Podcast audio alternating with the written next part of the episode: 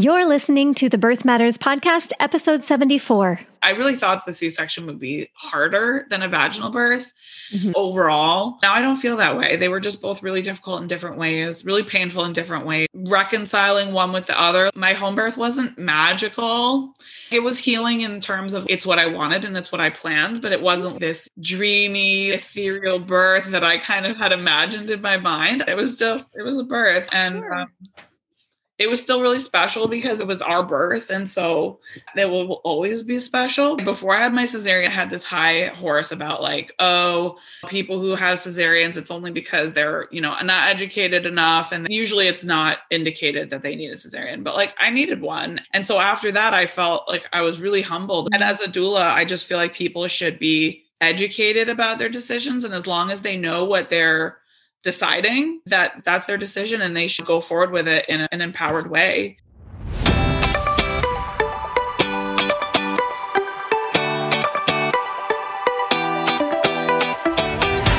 Hey there, and welcome to the Birth Matters Show. I'm your host, Lisa Graves Taylor, founder of Birth Matters NYC Childbirth Education and Labor Support. This show is here to lessen your overwhelm on the journey into parenthood by equipping and encouraging you with current, best evidence info and soulful interviews with parents and birth pros. Please keep in mind the information on this show is not intended as medical advice or to diagnose or treat any medical conditions. Please know that we welcome your feedback on the show. Let us know what you like, what you don't like, and what you'd like to hear or learn in future episodes. Reach out to us on Facebook, Instagram, or Twitter at Birth Matters NYC, or you can email us at podcast at birthmattersnyc.com. Today's episode is brought to you by the Birth Matters Complete online course. If you can't squeeze in an in person group birth class series, or if you didn't feel like the one you took was comprehensive enough, or if you don't even have a quality class available in your area, I have a great option for you. The Birth Matters Complete course is an online, on demand version of my live comprehensive series. It covers not only prep for an amazing birth with self advocacy strategies, best current evidence, and tips for partners, but also holistic postpartum wellness, newborn feeding, which includes body feeding, pumping, and bottle feeding basics, and newborn care. And to top it off, you get lifetime access so that you can use it as a refresher later in this or future pregnancies. How awesome is that? You also have an option to add to the course a private, interactive, hands on comfort measures coaching session, which is a really ideal option for the more tactile parts of the course. Check it out at birthmattersonline.com. Here's a little information on today's birth story.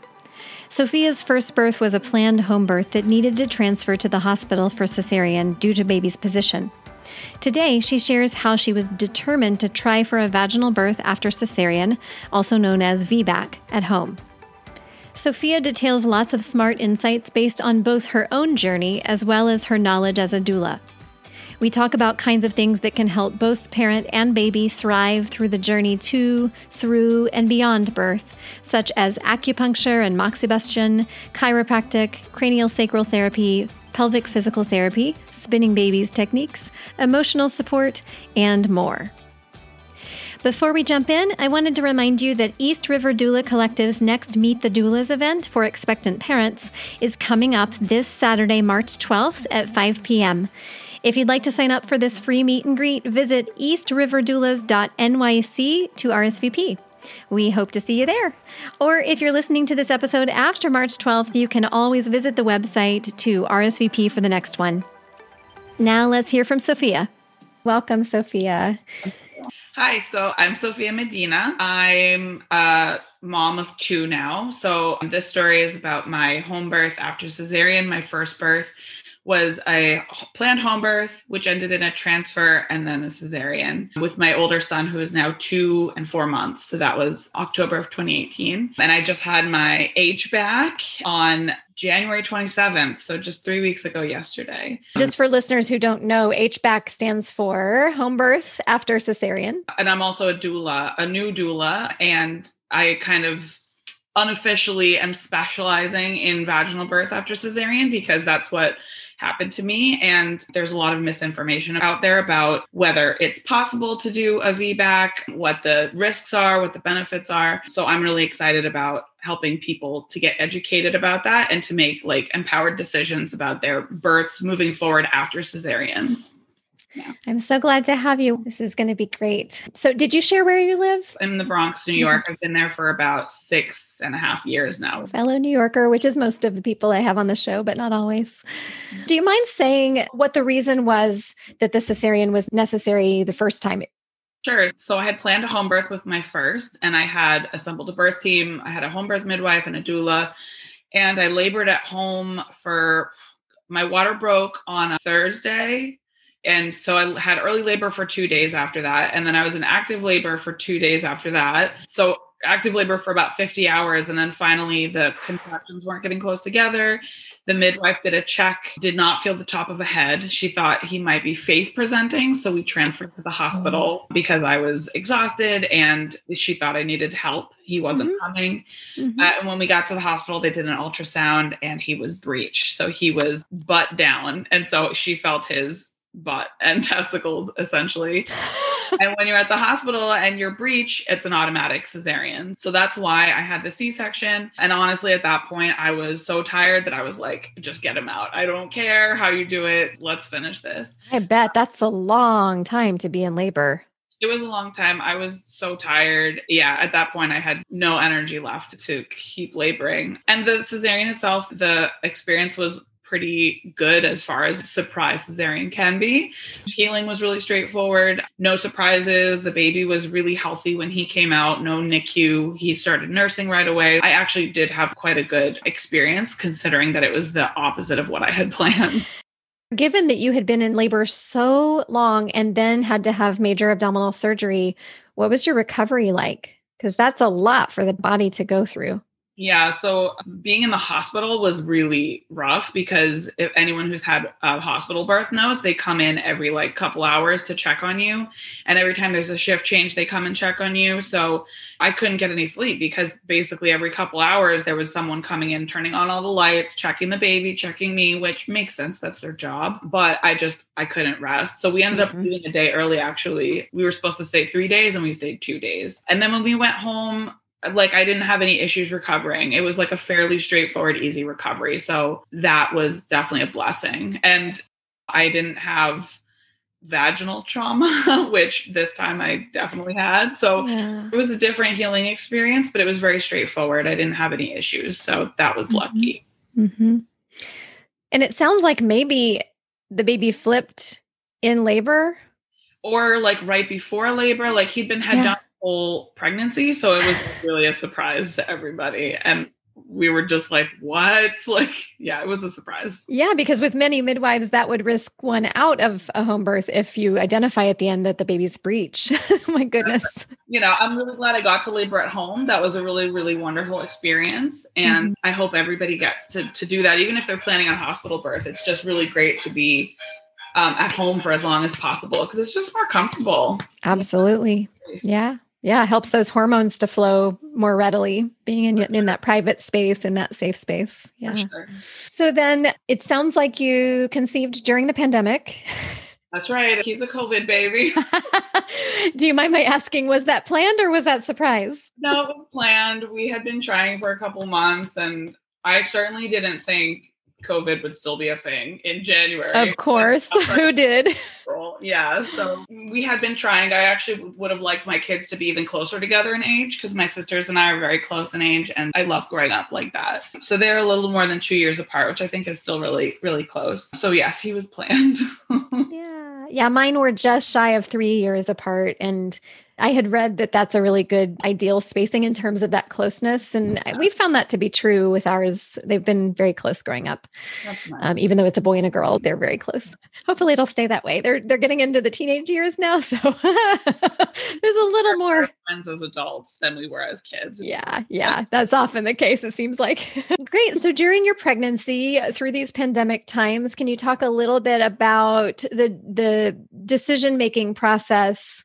Did you automatically want to try again to give birth at home or what did that look like and your choice of your midwife and your doula tell us about all that Yeah, so I, because I'm a doula and I had kind of been a birth enthusiast even before that, I was just always really into physiologic birth, right? Like vaginal birth. And I very much believe that our bodies were created for this. And the evidence shows that most low risk pregnancies don't require any interventions for the mother and baby to have a birth. Basically unmonitored and kind of just like stepping back and letting the person do their thing and the baby just comes out. And this is most of the time with low risk pregnancies. And because I had labored with my first and I had dilated to seven centimeters, I was told by multiple medical professionals that I was a really good candidate for a VBAC, but also for home birth because I didn't have any complications in either pregnancies. So basically, the only quote risk factor is that I had had a cesarean, which the evidence shows the risks of having a vaginal birth after cesarean are pretty low, a lot lower than the risks of having another major surgery. So I knew I wanted to do a VBAC, and my husband and I actually went back and forth between going to a hospital or doing a home birth, mostly just because of the money, because home birth isn't covered the same way by insurance as hospital births are. And so you have a lot more out of pocket expenses. And like with our first, we had planned a home birth paid for it and then the insurance covered some but then because we didn't deliver at home the insurance ended up wanting to be reimbursed back so we had to pay more out of pocket like almost 2 years later than we thought we would i've always wondered what the finances look like with coverage when that happens yeah oh, that's frustrating it depends on the insurance plan and it depends mm-hmm. on the um, midwife and it was just like a mm-hmm. whole mm-hmm. thing like years after the birth. So we were kind of torn about oh, should we even try this again? What if mm-hmm. the same mm-hmm. thing happens and we end up being out all this extra money that we weren't planning to spend? But in the end, we actually ended up, my husband switched jobs in November, a few months before I was due, and his insurance no longer covered the hospital and the midwives I had been seeing. So then we thought, okay, well, now we have to switch providers. Okay, let's just do a home birth because we had been on the fence about it anyways. And I ended up hiring the same midwife I'd had before, Nur Midwifery. We had become like good friends between my first birth and the second birth. And she gave me really excellent care for the first pregnancy and labor. And she stayed with me in the hospital while I had my cesarean and helped the baby latch with my older son. And so I felt really safe with her. And so we hired her again and she took me on like very late in my pregnancy, which is unusual for home birth midwives because they book up quickly. But because we were friends, she was really kind about taking taking on. And especially during the pandemic, they've been booking up even faster than ever because everyone's like, I don't want to be in the hospital. yeah. True true. And that's part of why my husband and I agreed to do the home birth as well, is because I was like, I don't want to have to wear a mask. And like we were both with our doula, we were going to be all three basically stuck in our room because they didn't allow people to move around the hospital. So if you left your room, you had to leave the hospital. And I was thinking, what if it's another long labor and we're all just trapped in this little room together for days, you know? And the hospital we were planning to birth at was in New Jersey, which is 40 minutes away on a good day with no traffic. There were a lot of different factors. So, yeah, we ended up going with the home birth. We did hire a doula, a different doula than my first birth. I loved my doula for my first birth, Shay McKay. She used to be the family doula NYC, but she changed now. She moved to Florida. So she was not available for my second birth, which was a real bummer because I loved her. She's um, wonderful. I know her. Yeah. My clients have loved her as well. She's great. And we became friends as well. And she's actually been like kind of unofficially doulaing me for this pregnancy as well. She's just like, let me know if you need anything. Um, I love that. Yeah, she was wonderful. And she's part of the reason I became a doula. And so I hired another doula who also just went through the Manhattan Birth Mentor Program last year. She came highly recommended and she was also wonderful. I mean, there's so many great doulas out there and they make such a difference in your ability to cope during labor, right? They have comfort measures, and she reminded me to eat and drink, and she reminded me to change positions, and she was wonderful. So, and her name is Jennifer Reynoso Ing, and her handle on Instagram is Water Lily Birth, and we'll have that in the show notes. Uh, so, basically, I had a great team. My husband was on board. The pandemic, these are all factors that led to the decision to do the home birth and it worked out. The first time around, when you were choosing to give birth at home, was your partner on board? Was your husband on board with that first time? Or did it take some convincing or what? It definitely took some convincing. So he's very much let's do what everyone else is doing kind of guy. And he um, also has some medical training so he has a lot of faith in the medical field and he's kind of like doctors do this every day. They know what they're doing. Let's just do that. That's what everybody does. And he did come around because he knew it was so important to me and we did do research together. We took a birthing class at manhattan birth together which they talk a lot about non-medical pain coping methods. They talk about the importance of a doula. They show the partners how to do like hip squeezes and mm. talk about what to expect in labor so that if you're laboring at home and your partner is witnessing it, they're not like, what's happening? They're not totally freaked out and unprepared. Because most of what we know from birth is what we see in the media and it's wrong. It's like not what birth is really like. Look way more dramatized than what it actually mm-hmm. or it's the, definitely the exception to the rule because they're looking for the most dramatic you know? Yeah yeah. Water breaking like a burst and then the person is all immediately in active labor and they're screaming yeah. and the baby flies out. And it's like been in labor, that that's not what happened. So he did come around and he was amazing at this home birth that we just had. He was so present.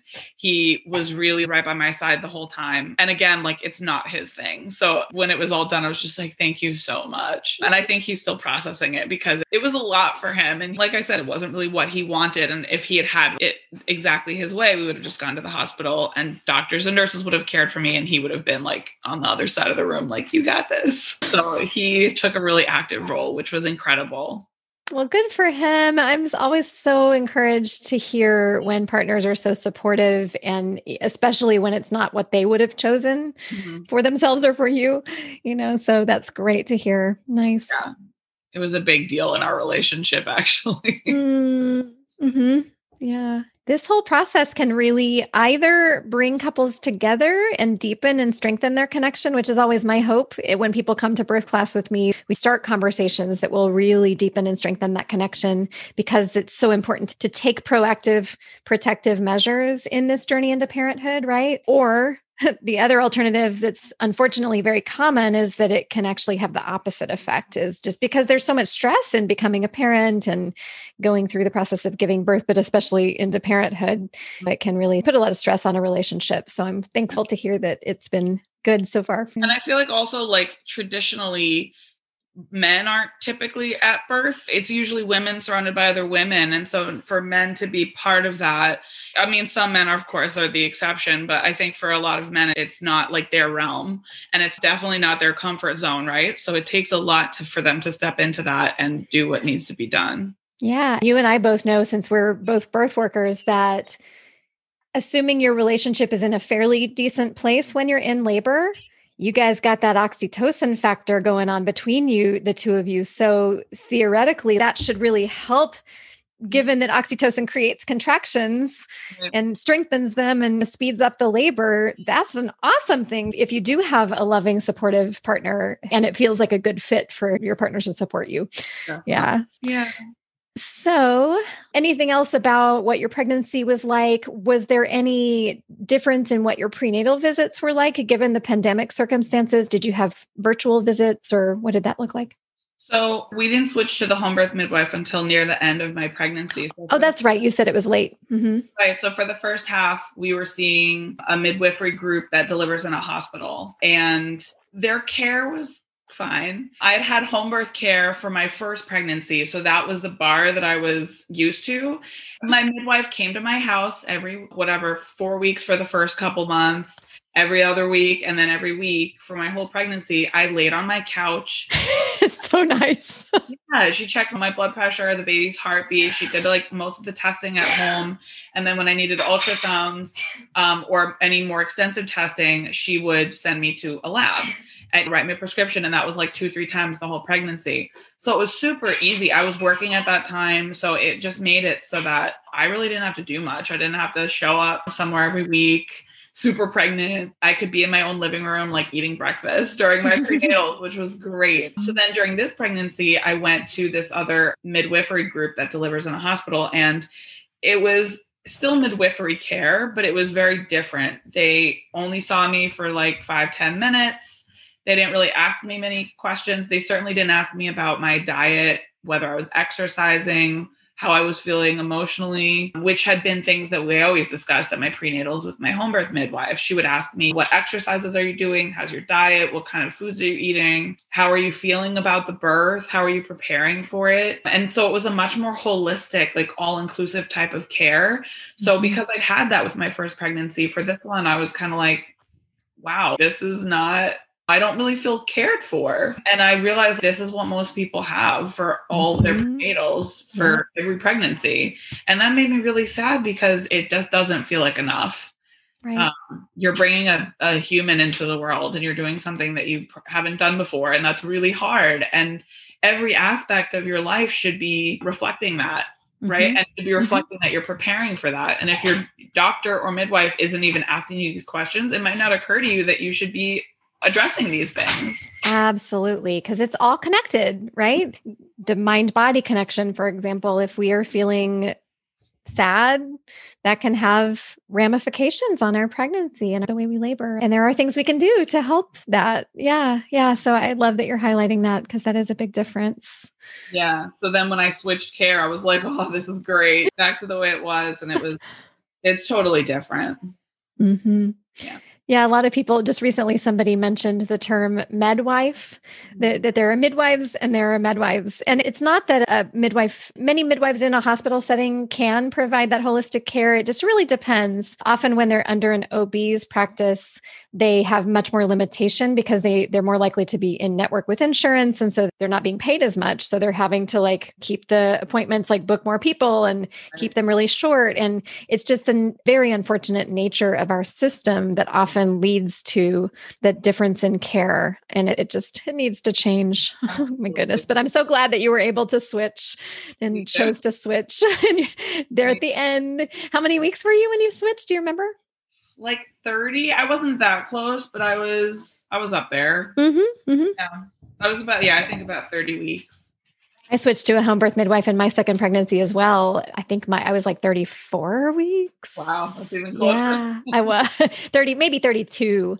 But and it was hard to find somebody who was available. Yeah, because a lot of them, especially if they're on their own, like my midwife, they only take a few clients a month, right? So mm-hmm. they're booked out from nine months earlier. Mm-hmm. So I think she took me on as an extra client as a personal favor, honestly. Mm, it's nice. Yeah. Yeah.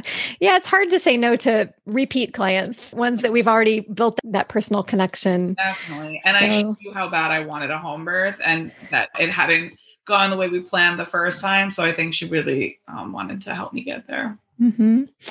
You mentioned that you and your husband did a lot of research. I think that was talking about the first pregnancy and deciding to give birth at home. I'm wondering if you did research and might have resources to share on the topic of VBAC and or HBAC.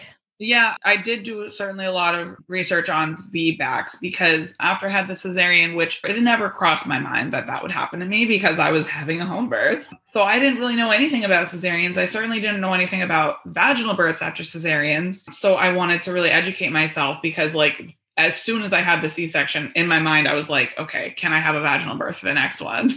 And I talked to my midwife about it actually. And she said, yeah, because you labored and you dilated and your body like knows what to do now, you'll be able to do it easier next time than you would if you hadn't labored at all. So the VBAC link, which is a, they have a podcast and they have a website and they have a Facebook group, which the Facebook group has been super helpful to me. It's, I believe, two doulas who had both had cesareans themselves and they wanted to provide information for people who were trying to do VBACs. And so they have classes for VBACs.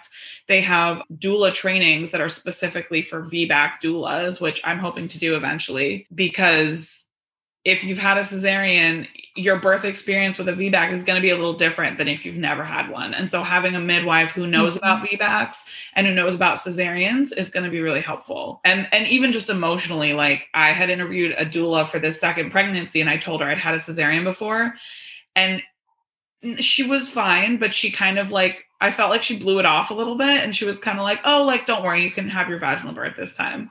And in my mind, I'm like, but that's what I thought last time. Like that kind of magical thinking doesn't make you have a vaginal birth, right? Right. So an open mind about, okay, like we're going to, this is the plan. But if the plan doesn't work out, we're going to make alternative plans for a different path if we need to. Mm-hmm. So having that like open mind for something else to happen was really important to me. And I think for anyone who's had a cesarean and is hoping to have a VBAC, they understand that because you could have another cesarean. And like for me, last time it didn't enter my mind that that could happen. So I wasn't emotionally or mentally prepared for it, which I think is part of why it was so hard for me to accept. Mm-hmm. And then this time I prepared myself a lot more for the possibility of it and mm-hmm. of course, I didn't have one this time, but I felt like if I did that I would be better able to accept it and move forward from it. So the VBAC link was really helpful. I followed a few other VBAC accounts on Instagram. There's VBAC Facts. And then I read a lot of articles on evidence-based birth, which is a website which has a ton of articles about literally everything pertaining to birth and it has all these studies linked so you can really find the most up to date information. Um, That's one of my favorite favorite resources. I'm a professional member of that. Oh, great! So great. so I read a ton of stuff about VBACs on there, and I was like, oh, the risk of uterine rupture, which people consider the major risk of a VBAC, is less than one percent if you've only had one previous cesarean. So why are they scaring us about VBACs when if right. you've only had one cesarean, your risk is less than one mm-hmm. of a uterine rupture? But you, mm. the way that you hear people talk about it, and especially doctors who aren't VBAC supportive, it they, it sounds like maybe there's a 50% chance of it happening. Mm-hmm, mm-hmm. And it's just, and even when I was planning to have my home birth, I didn't tell people I was planning a home birth because I heard everyone's opinions the first time and I didn't want to hear it the second time.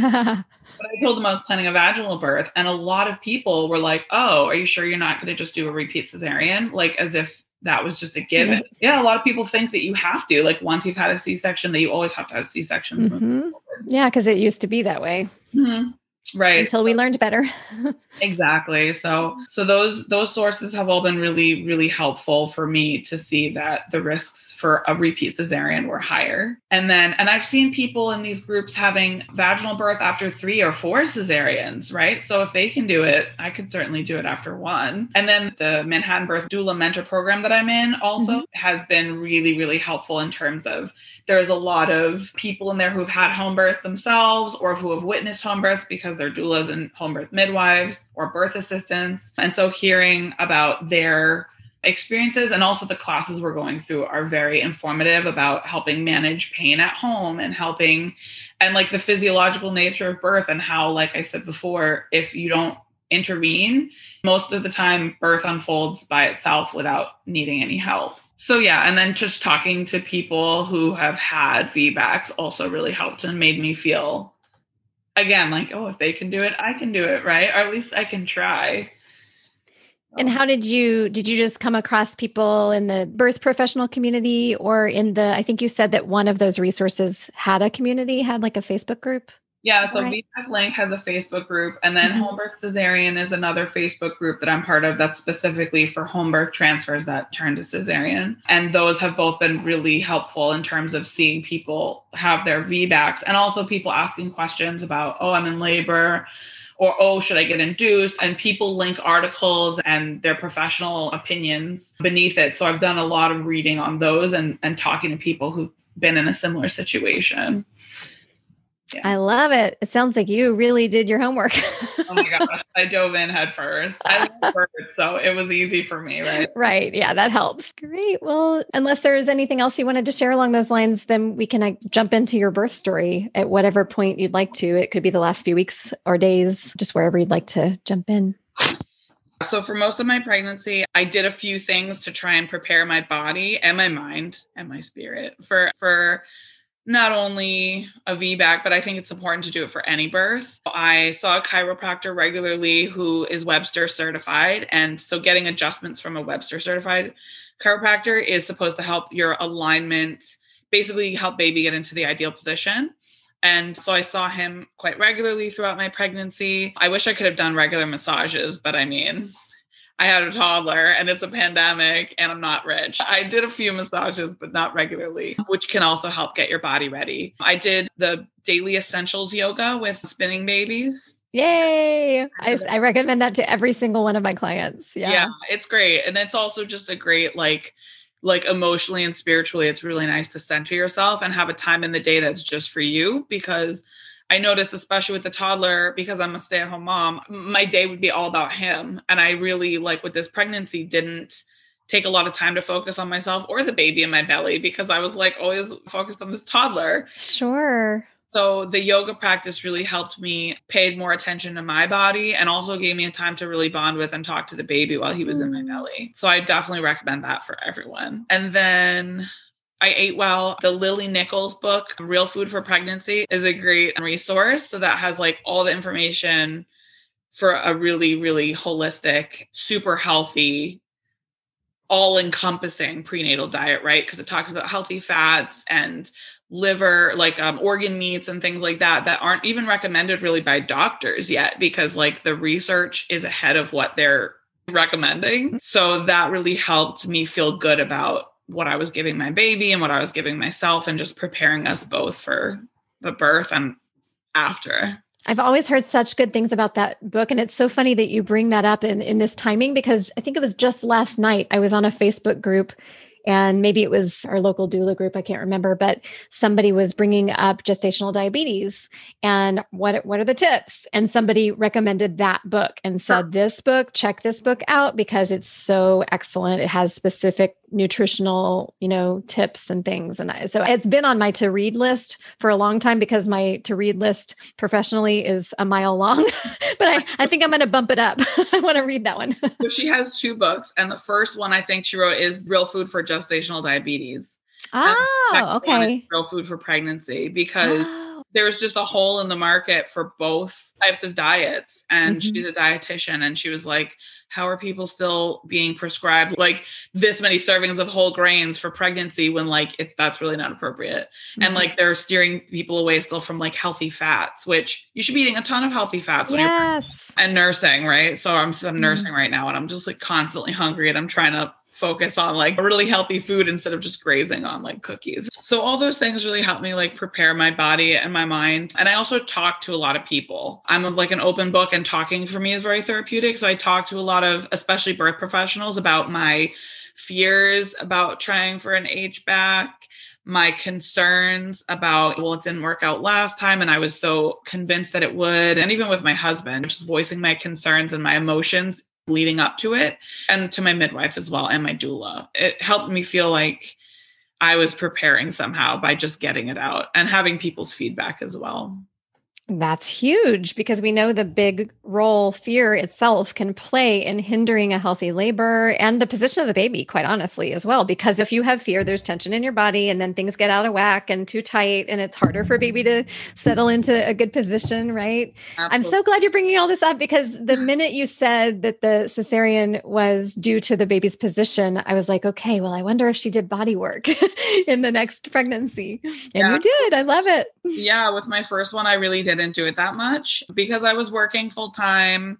I just I just didn't. And I didn't know. I was young and I was like, I don't really need that. It's fine. And plenty of people can have easy vaginal births without that. Sure. Um, but it certainly doesn't hurt and it can only help. And so yes. this time I did it. The other thing I've totally forgot to mention is that when I switched to my home birth midwife, she did an ultrasound at one of our appointments early in my care with her. So I was maybe like 32 weeks and the baby was breech. And I was just like, no oh. way. And, and then I was like, oh my God, is my uterus a weird shape? Why are both of my babies breech? And so I was like, okay, but I know early this time. So I'm going to do everything I can to turn this baby. So I started doing the spinning babies protocol for turning a breech baby, which it, it requires lying on an ironing board, like upside down, propped on the couch. Called multiple, an inversion. yeah, multiple times a day kneeling on the couch and putting your arms on the floor, like with your head down multiple times a day. And then a few other things that I did with my husband. So I did those a bunch. But what actually ended up turning him was one session of acupuncture and moxibustion. Ah, which for anyone who doesn't know, moxibustion, it's like an ancient Chinese technique. Modality or technique, yeah. Yeah, where mugwort, which is an herb, is burned near one of your meridians, which is basically next to your pinky toes. Mm-hmm. And it's mm-hmm. supposed to move your chi in a different direction while you're having acupuncture to your legs and feet. So I went on the upper west side. There's a place called Chi Li, I believe it's called. And it was recommended by one of my doula friends. And I had one session there, which was like mm, 40 minutes maybe. And as I was doing the session, I could feel the baby moving like crazy. And when the Oh. doctor came in at the end, I was like, the baby was moving so much. What's going on? And he like felt my belly. He's like, it's head down. And he was so chill. Ah! And I was like, oh my God. And he's like, yeah. And I was like, does this happen all the time? And he's like, yeah. like apparently they had a lot of people in there trying to turn their breech babies. And he stayed head down after that. I mean, I kept doing some of the spinning babies things to make sure he stayed head down. Mhm. And I did a lot of like walking on stairs and bouncing my birth ball to try and get him to engage like deeper in my Mhm. pelvis, but he didn't flip back. So it worked. Yay! Didn't have to worry about breech. But Big sigh of relief. oh my gosh, I was totally freaked out when I found out. I was like, you have to be kidding me. Seriously. Oh my gosh. I'm curious in your appointments with the chiropractor, did they ever mention, do you happen to have any like slight so scoliosis at all? No, he didn't say that I had anything like out of the ordinary happening. And I think it might have just been, like you said, some kind of like tightness or mm. stress or strain. I don't know. Sure. I only ask that because my personal chiropractor, who's here in the neighborhood, and I send all my students to him because he also does Webster technique, has this theory that he sees a lot of people with even just mild scoliosis or not so mild, that that seems to have an effect on breech babies Hmm. needing to be in a breech position. He he wants to do a study on it because it's not proven as far as I know and as far as he knows, but it's his kind of theory. So that's why I asked. Interesting. I've never heard of that. Pandemic stress alone could have caused some Right. tension in your body or Yeah. having a toddler Yeah. I mean, it's, it's, or like my positioning. I don't, who knows, you know? Mhm, mhm. But, these uh, things can be very mysterious Absolutely. And it's and it's such a small amount of babies that are breech at full term that yeah, I feel like it really hasn't been properly studied like what can cause it other than your Mhm. uterus being bicornuate or some Mhm, other some other kind of issue with the space. mhm. yeah Yeah. So then after that, the rest of my pregnancy was pretty normal, like no uh, red flags. The only thing is I had a lot of swelling, but my BP was always normal. It wasn't preeclampsia. It was just that's what my body does. I had that with my first son too, where I just got my hands and feet just got really swollen towards then and it just stayed like that, which is not comfortable. But yeah, no other issues. And then should I talk about the like labor and stuff? yeah absolutely we'd love to hear your detailed birth story whatever details you'd like to share Okay, yeah. So the labor was fairly straightforward. My first son was born at 39 weeks exactly. And so I figured this one would come early too. But then I got to 40 weeks and 40 weeks. And so finally, at like halfway through 40 weeks, I said to my midwife, What are we going to do? Because if you get to like 42 ish weeks, they want you to go to the hospital because that's considered post dates. And there's a little bit of evidence that the placenta can be deteriorating, or, you know, the baby passes meconium in the amniotic fluid, that there can be issues there. So I didn't want to get that far. And I was kind of like, well, why isn't he coming? Because the first one was so early. So I started, she told me that, okay, you can do a few things at home, including like castor oil, which taking castor oil internally is like really gross. And I didn't want to have to do that because it makes you poop a lot which stimulates contractions. She said, okay, before you go to that, why don't you try pumping on the breast pump a little bit? Because nipple stimulation can also lead to contractions. So I did that on the day before he was born and it worked. I started having contractions in the afternoon on the 26th, just like far apart, 10 minutes apart or so, like really not that bad. So I went to bed at night. And then in the middle of the night, I woke up at like 3 a.m. and I was like, I can't be in my bed anymore because I was having contractions every like five ish minute and they were getting strong. So I got out of bed, went in the living room, let my husband and toddler keep sleeping because I was thinking, if this is another long labor, I need everyone to be rested as much as possible. But I called the midwife and doula and just let them know things were starting. And then the doula came by in the morning and my contractions were like closer together. She helped me start eating something and she was doing hip squeezes to help kind of counter pressure the contractions which definitely made them easier to deal with i knew that from my first birth because that's what the doula did and it was incredible like so much better when she helped me change positions and i got in the shower for a little bit to get a little bit of relief and then the midwife came at like I don't know, 10 or 11 in the morning. Labor land is so weird with time. Like, I don't know what Yeah. Anything was. We sent my Mhm. toddler to go be with my sister. My sister lives in Queens, so he went with Mhm. her for the day. Sometime in the morning, he went with her again. Like I, I had packed all his stuff and I had everything planned out before, so he was gone. Our apartment was just too small to have him there while I was laboring, and he's only two, and I just didn't want him to be freaked out by seeing me in labor. There just wasn't enough space for him to be there, and I didn't want to have to put any attention on him while I was doing it. So then the midwife and birth assistant came around midday and everyone thought he was coming right away because my contractions were getting closer. I was moving around a lot and he wasn't coming. And I kept asking my midwife, like, is he close? And she's like, stop asking me because you're going to be disappointed every time I tell you no. We had set up the birth tub. So I started like pushing in the tub, pushing on the birth stool, pushing on all fours. And it was just like really slow. And I could put my fingers in and feel him his head but he was still kind of like far back. And so they they were behaving like oh he's just going to come right out. And he wasn't. And i was just like what's going on? So finally the midwife was like okay let me see what's going on. So she checks me and she's like so you have a hymenal ring. And i was like what the hell is that? Have you ever heard of that? I'm not sure that I have. i had never heard of it like in all my research and like doing all these birth classes and stuff. So apparently like when your hymen breaks it can there can be like like remnants left behind. Mhm. and it can be like for some people it's like nothing. It's like really thin skin basically. Mhm. but for some people it's like really tough and tight. And apparently it's rare. And apparently that's what was going on with me. And so he had to stretch this thing out before he could come down all the way. I know. And so it was it really hurt. And so my midwife like kind of like said okay let's have you on the couch on your back and i'm gonna like help you stretch it so she had to help me do that. And then meanwhile, I'm like pushing with all my might. And later I was like, how long was I pushing? Because it felt like hours and hours. And she's like, oh, it was like an hour and a half. And I'm like, no way. It was way longer than that. She's like, no, it's an hour and a half. But oh my God, it felt so much longer. And so she stepped away to go to the bathroom at some point. And then when she came back, I was still on the couch on my back. And she's like, okay, let's get you on all fours on the floor because he was like about to come. And I was like, okay, hold on. I'm having a contraction after this one. So I start contracting and he just like flies out on the couch on my back. And like, and not just like head and then body, like he flew out in one lurch. So interesting because that's yeah, it doesn't usually quite happen that way. No, and like my poor husband did not want to like see him coming out because he just didn't, and like he saw it, and afterwards I was like, I'm sorry, but nobody thought he was going to come out like that fast.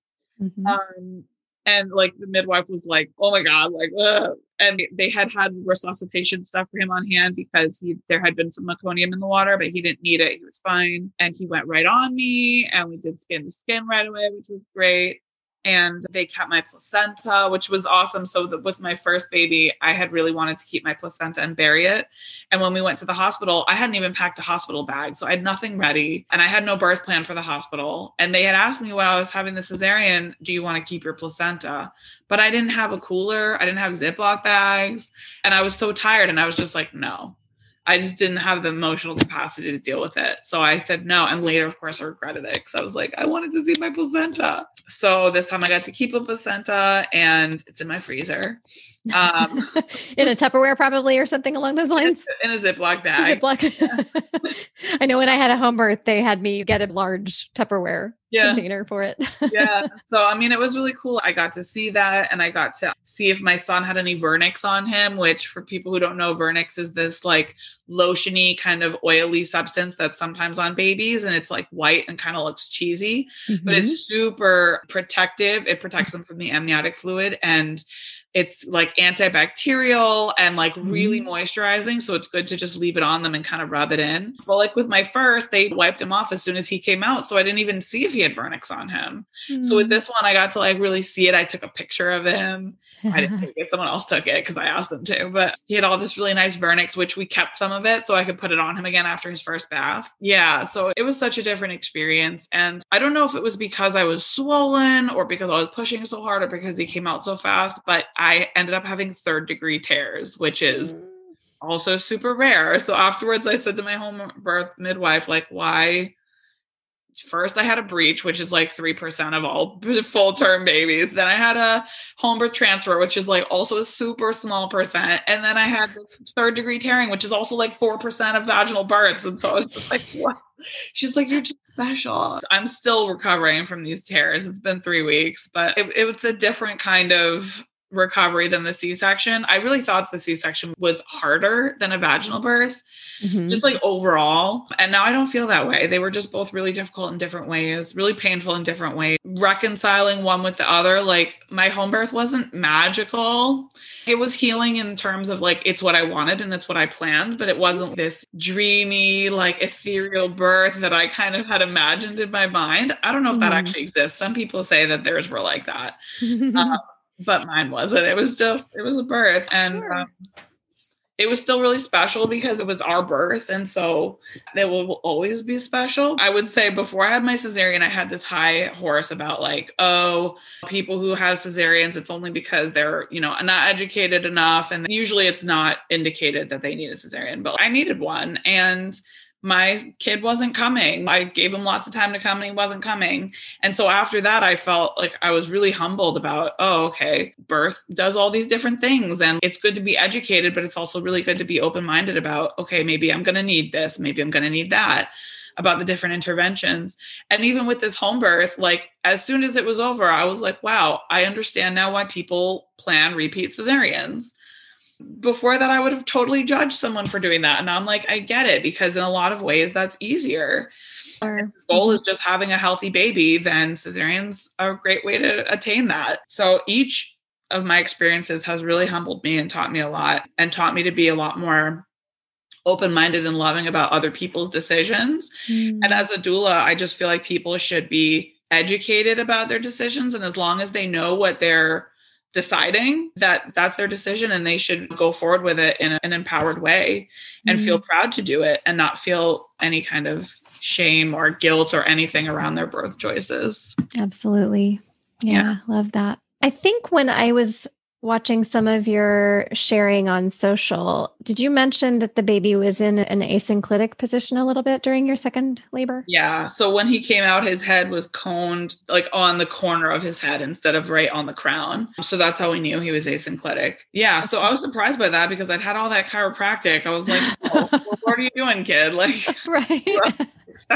And thus far, have you seen at all any signs of pain from that with your baby when you're breastfeeding or anything? The only thing that I've noticed, and we're actually going to craniosacral therapy next Yay. Week. I was just about to ask that. well, we did it with my first because he was breech and I labored for 50 hours before we found that out. So his head was all mushed on one side from being under my ribs and oh, the uh-huh. poor kid. And he had ties as well. So when we got his tongue and lip ties released, body work is really important. So we took him to the craniosacral therapist mm-hmm. and it worked wonders. And so we're planning on doing that with this guy too. Just, I mean, it can't hurt, right? And so absolutely because he was asynclitic. And also, I've noticed that he has a little bit of a harder time nursing on the right breast. One side. Yep. That's that key sign. Mm-hmm. Exactly. So he still manages to do it. And like we figured it out, and his nursing is great. He's a champ. But I want to just make sure everything is going well for him. Honestly, I believe that every baby should have craniosacral therapy. I do too. If we all had the resources and the time and energy to do that, I totally agree with you. Absolutely. Because I feel like a lot of adults have physical issues that could have been resolved when we were kids. Oh, you're so right. Yeah. Yeah. Yeah. Like what you were just talking about tongue tie or lip tie that can have lifelong ramifications that we don't always necessarily connect back to that but we know that there are connections between sleep issues and all kinds of different issues. Yeah. Yeah so i love that. And cranial sacral therapy can often help resolve a tongue tie or a lip tie. Not always but it mm-hmm. can sometimes rather than immediately going to an oral adjustment. Right yeah. right so yeah, with my first son, we had issues nursing, which is why we got the ties clipped because especially his lip tie was very tight. So he mm-hmm. couldn't like flange out his lips to nurse. So this guy is like a champion nurser. So I'm planning to go like you said, to see if the craniosacral therapy by itself is going to be. I don't even know if he's tied, but I, I do want to have him at least evaluated and adjusted a little bit to make sure that he's all good because he was asynclitic and he's having a little bit of an issue on the right breast, like I said. Mm-hmm. Um, now, just to have a little clarity back on your labor, so, like, around how many hours was your labor? So, the midwife said that from like the beginning of my contractions to delivery was like 24 hours. So, I mean, that's pretty normal for like a first vaginal birth, which it was. And I think, like I said, that the, the end part got delayed because of this hymenal ring situation, which I Googled it, it's real. I'm going to research this now because I want to learn more. I do feel like at some point I just barely heard about it, but not enough to dive into researching it and learning more. Is it scar tissue at all? I guess. Yeah, it's like remnants of your hymen. And I guess for mm-hmm. some people, it becomes like scar tissue. And that's why it's not stretched. It's harder right? to stretch. Yeah, yeah, that makes sense. It's rare. Uh-huh, uh-huh. yeah, yeah, interesting. And since scar tissue just came up, going back to your recovery from your first birth, did you do any scar tissue massage where the incision had been? So I did do scar tissue massage on my own. And then mm-hmm. I ended up going to a pelvic floor therapist because I was having itchiness on my scar every time I had my period or ovulated. I think it was like a year and a half out from the, birth. So I was obviously all healed. Mm-hmm. So I was mm-hmm. like, what is this, you know, itchiness? And I thought it was normal. And then in one of my C section groups, someone was like, yeah, that's not normal, or like, I don't have that, or whatever. So I was like, oh, I better go see someone about this. So I went to a pelvic floor therapist who was recommended in one of my mom groups, and she evaluated me and she said I had scar tissue on the right ligament that uh, like holds up your uterus and like also just between the fascia of my layers of skin. And so I saw her for maybe like six sessions and she mm-hmm. worked internally and externally to break it all up. And she gave me some stretches and, and things I could do at home.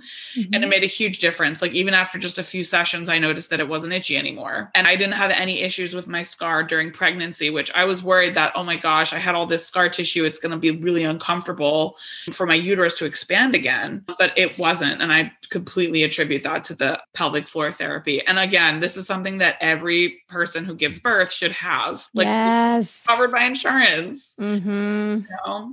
Um, Someday yeah. we're going to be like France and have that built into our care, please. Yeah. I consider myself really lucky that I've been able to see the chiropractor, the mm-hmm. pelvic floor therapy, the craniosacral therapist, the tongue tie release, all these things mm-hmm. I've had access to because of who I am. But a lot of people don't. And it's really unfortunate because these things it's are not necessary. Fair. Yeah, it's very unjust. Yeah. Yeah.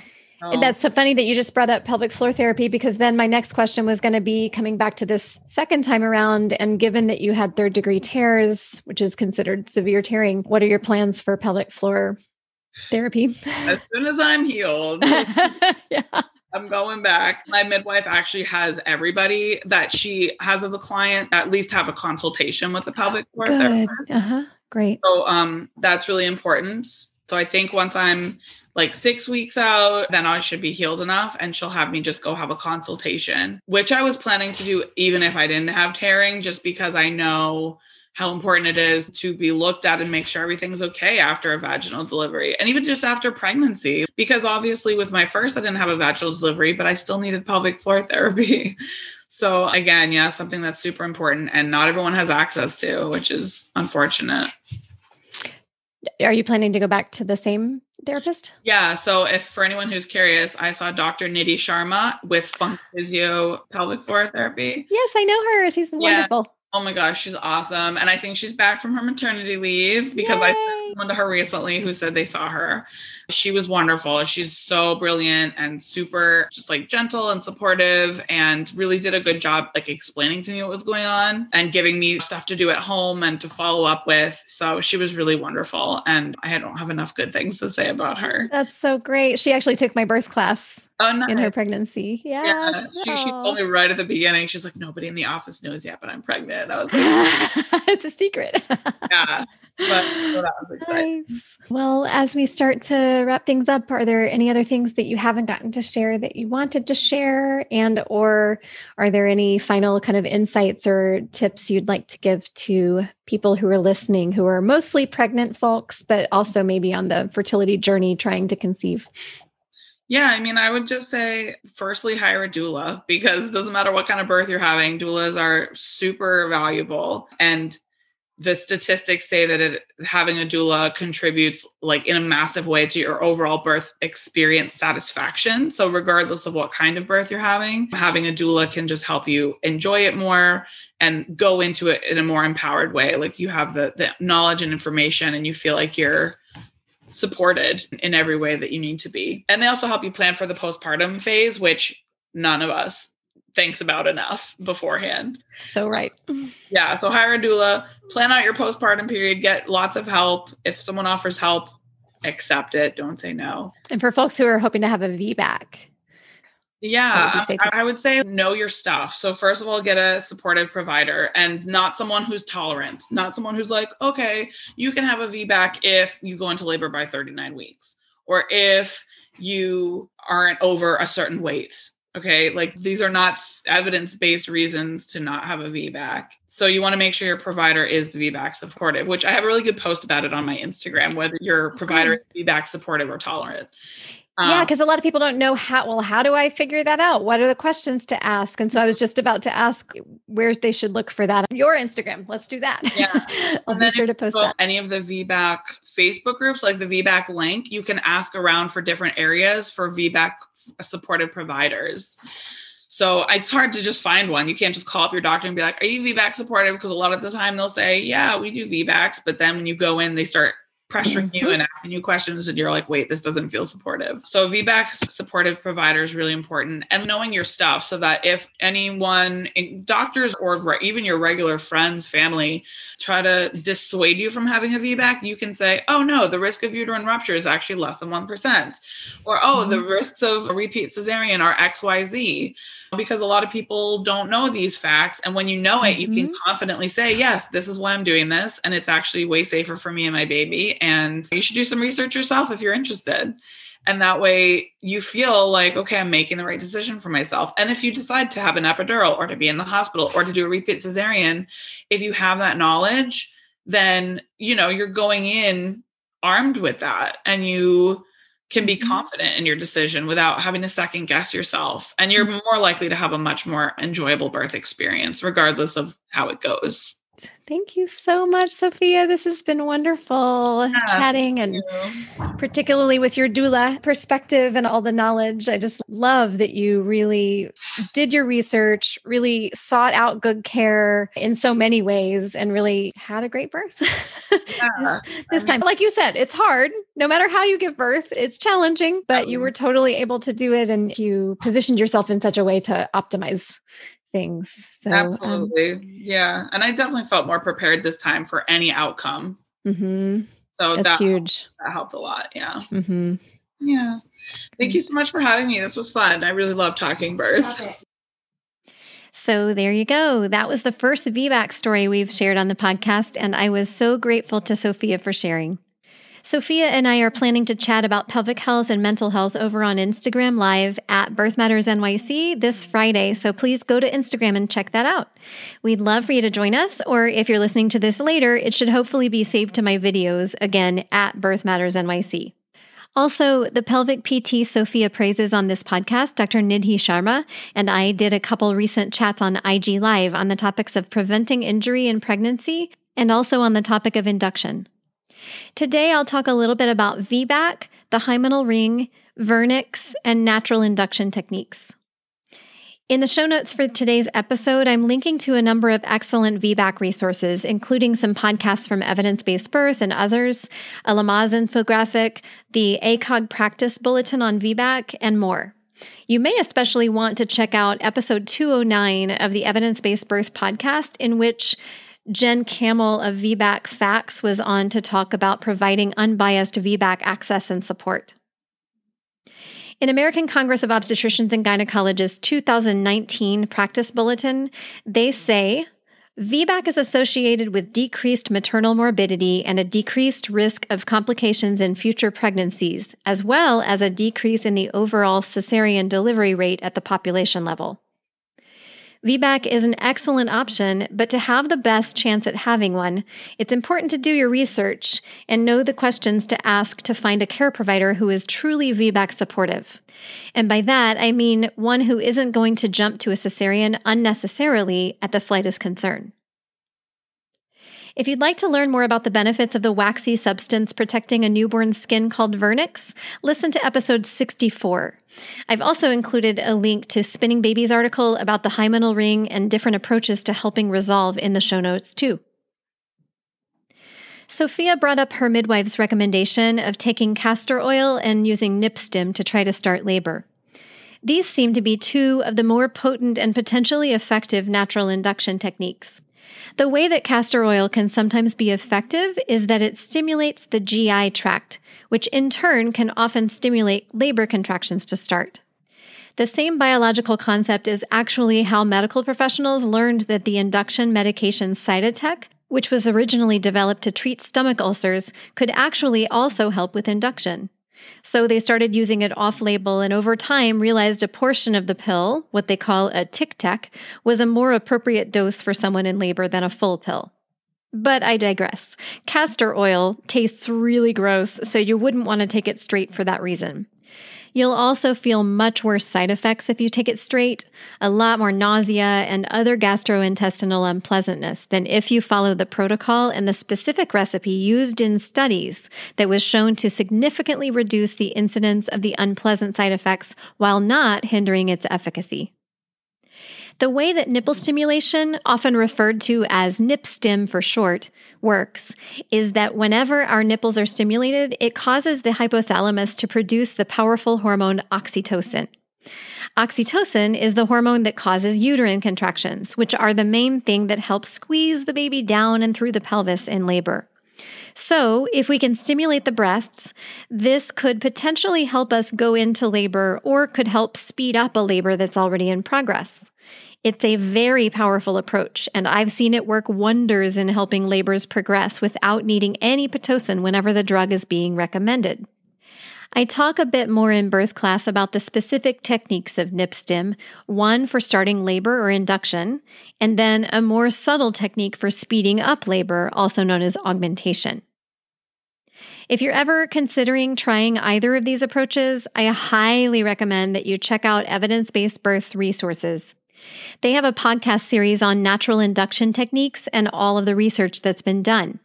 With these two in particular, you want to be sure you're doing them both as safely as possible and as effectively as possible.